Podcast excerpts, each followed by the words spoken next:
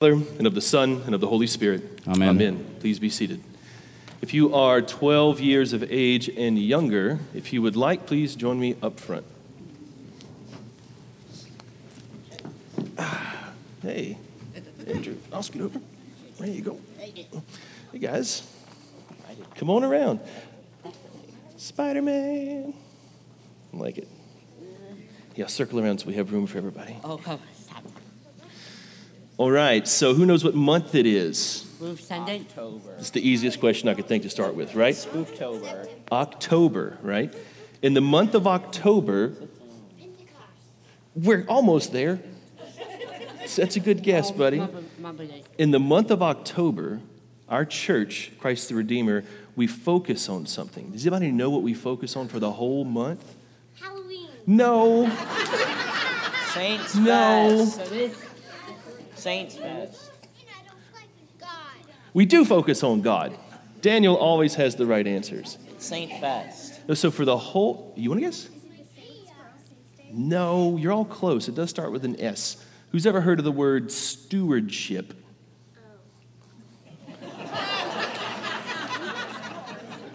I guess we started with Halloween and we just went downhill, right? Have you ever heard of the word stewardship? You've heard the word stewardship? What's stewardship mean? basically taking care of something. Okay, I thought it meant someone who baked delicious pies. That's a baker. I am not prepared for this morning if that's not. No, of course. A steward is someone that takes care of something, right? So, um, have you ever been given something to take care of? Raise your hand if you have. What have you been given to take care of? My baby brother Sammy. That's a very important thing to do, right? And so you were given your baby brother to take care of. What about you, Daniel? Jenny gave me my her line who got a Okay. line from Little Catskill. So June gave you her lion and you had to take care of it. What about you? Flowers. Flowers, you got to take care of flowers. They're delicate. TV. TV. You have to take care of the television. It's expensive. It's fair, right? So now, so you were given something to take care of, right? But where did you get it from? Where, where did you you got your the lion from who? From June, Yeah. right? And you got the TV from mom and dad, No, unless you're a looter. Or did you? Where did you? Don't say it here, buddy. This is being televised. But so the point is that if you have something that you're taking care of, somebody gave it to you, right? Right? So someone has to give you the things that, that you uh, take care of, like parents, your friends, your grandparents, stuff like that. Now, let me ask you this. Let's think about it the other way. Have you ever given someone to something for them to take care of? A cookie. A cookie? What did they do to the cookie? I bet they took care of it, right? Yes. Yeah. Huh? yes. Okay. A carrot? Okay, this It's food related. There's a lot of that. So, but you gave, think of something important that you gave to someone to take care of. Uh, I gave Jenny Okay. one one of my my toy. So you gave your sister one of your transformers. Did she take care of it? Yeah. So guess what she did with that? She stewarded that, right? Because it wasn't hers, it was yours, but she took care of it for you. So that's kind of what being a steward is like. So I want you to think about some of the things we steward here. What are some things that we steward here in this building? Okay, I like that. That's kind of my sermon, dude. You're blowing it. what are some things that we steward here? Think about your classroom. Who went to Sunday school this morning? What's some of the things in the classroom that don't belong to you, but they've been entrusted to you and you take care of them? The stories, right? Like those aren't yours, but they've been given to you. What about the what about the crayons? Are those yours? No. But can you use them? Yes. You have to steward them. All of the adults are sitting in chairs. Guess how many brought their own chairs today? None of them. But they get to sit in them, right? But they have to steward them. Can you? Um, so I, I want to I want to leave you with one thought, okay? All of the stuff that we steward. Listen up, guys. Listen up. All of the stuff that we steward. How do we get it? Like things like chairs and crayons and all of that stuff. What do we have to use to get those things? Money? Yes, money. I'm sorry, he stole it from you. Right, we have to do it, we have to use money. But can I tell you guys something? I'm not going to talk to you guys about money at all. You know why? You don't have any. Yes, we do. No, Yes, we do. no. You don't have jobs. You're all broke. I will knock you in the head. from your birthday. Now, listen though. This morning, I want to talk to you about something else. I want to talk to you about stewarding one another. You can do that, right? Did you know that God has given us the responsibility to care for one another, to love for one another? I'm supposed to take care of you, and you're supposed to take care of me. That's not how this works. We're works supposed right to now. steward one another, right? Well, we'll see. So today's gospel text, the whole story, and it seems to be that God tells us that we have to take care of one another, but it kind of seems like we don't have the things we need to do that. And that's, that's kind of bad news. But you know what the good news is? God gives us the things we need to take care of one another. So I want you to listen for that in today's sermon, okay? By the way, three minutes, not five, is the optimal range for doing this. I've totally lost them. but it's a learning process. Okay, back to your seat, guys.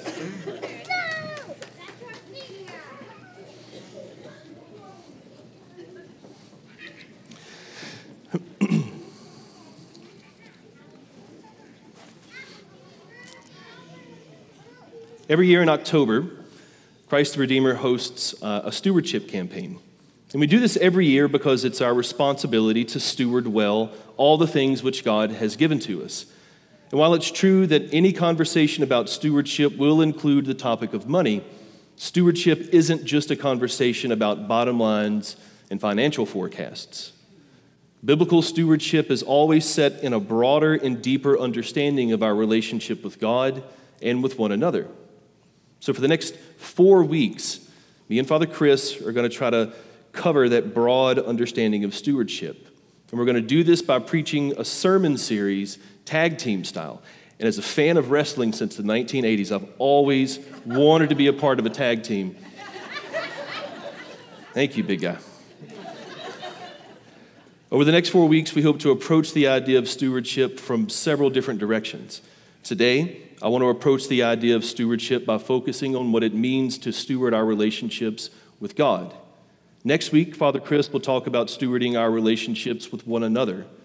The week after that, I'll hop back in and talk about stewarding our relationships with the blessings that He's given us. And finally, Father Chris will put a bow on the sermon series in week four by talking about stewarding our relationships with the mercy of God. And for the next few minutes, I want to give you the clearest picture I can of how our gospel text itself beautifully sets the stage for our stewardship month. Our gospel text begins with the request from the disciples. The request is quite simple, and on the surface at least, it sounds very pious. In verse 5, the apostles said to the Lord, Increase our faith. I mean, talk about hitting the nail on the head, asking the Lord Himself to increase your faith. Man, that's got to be the type of question any committed person, any true disciple of Jesus would ask. That's got to be the type of question Jesus wants all of us to ask. But the Lord's response to their seemingly pious request left me scratching my head a little bit. Jesus, after hearing their request, doesn't pray to the Father and ask that the extra faith be, be bestowed upon his disciples. He doesn't lay hands on them and anoint them with oil. He doesn't do anything like that. Instead, Jesus responds by telling them that if they possessed faith like a grain of a mustard seed, even if the faith that they possess was small, they would then wield a power in this world like they would not believe. A power that Jesus makes analogy of whereby the very word, their very word, trees could be uprooted and planted in the sea just because they said so. That's the kind of power Jesus is telling them they can possess. But that sounds weird. If God grows our faith, if we possess a deeper trust in the Lord, does He really give us something approximating telekinetic superpowers? Is, is Jesus saying that if we have enough faith in him, we can control physical objects with our words, that we can tell a tree to be uprooted and go into the ocean? Well, there are people who would answer that question with a yes. There are people who would use these two verses as a proof text, a proof text to say you have a, if you have enough faith, you can command all things in creation by just speaking.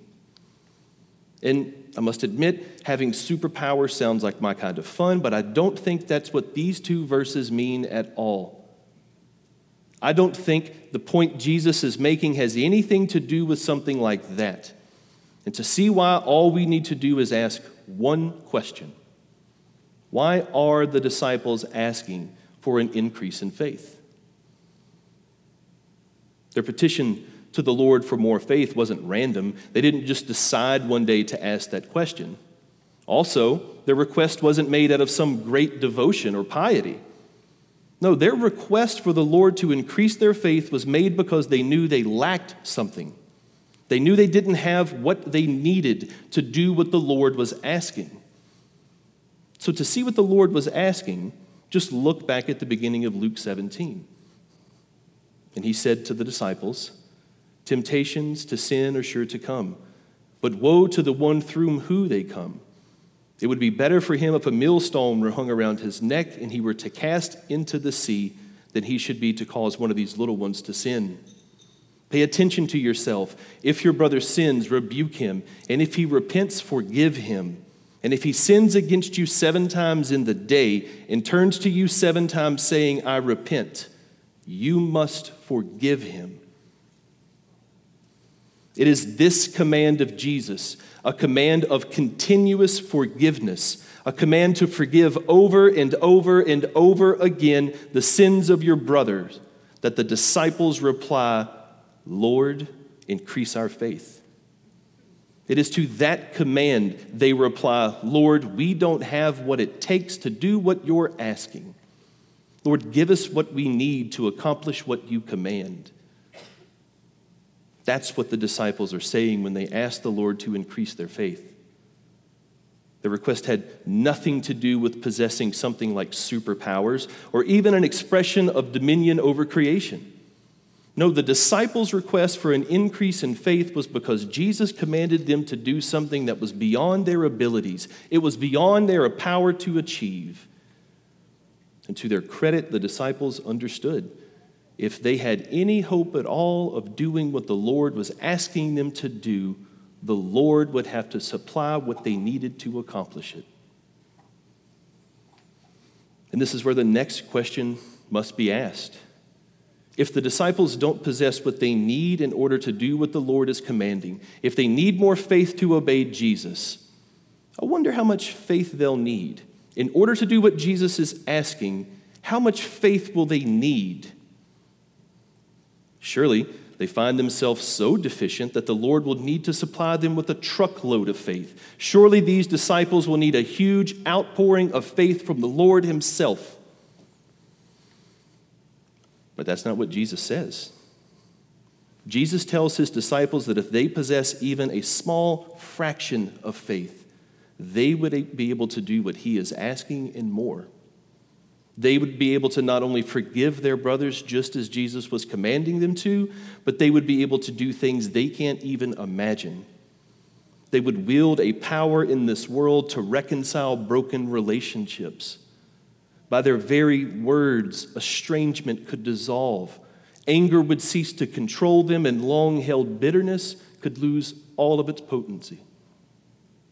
And that is the power of forgiveness and the exact power Jesus wanted to instill in his disciples then and in his disciples today as well. Stewarding our relationships, even with the help of God Almighty, can be difficult. These are difficult things. But, guys, if we try it without Him, it's absolutely impossible. On my own, I will not love you like I should. On my own, I will not forgive you like the Lord has commanded me to. Left to myself, I will not steward you well. So, before the stewardship month goes any further, before we talk about nickels and dimes and dollars and cents and bottom lines and budgets, please know that none of that matters if we fail to steward each other. If we fail to treat one another with all of the care the Lord Himself has commanded, if we fail to love one another like Jesus Christ has said to, then we've failed to steward the most important thing we have. We would have failed to steward our faith for the sake of one another. And guys, I don't want to do that. I want to possess the quality of faith Christ desires for me so that I can love you like Christ has commanded me to. And guys, I need you to do the exact same. Every single one of us needs every single one of us bought in at that level. We must be willing to forgive one another to the extent Christ requires. And guys, every single one of us needs Christ to do a miracle in us to make that possible.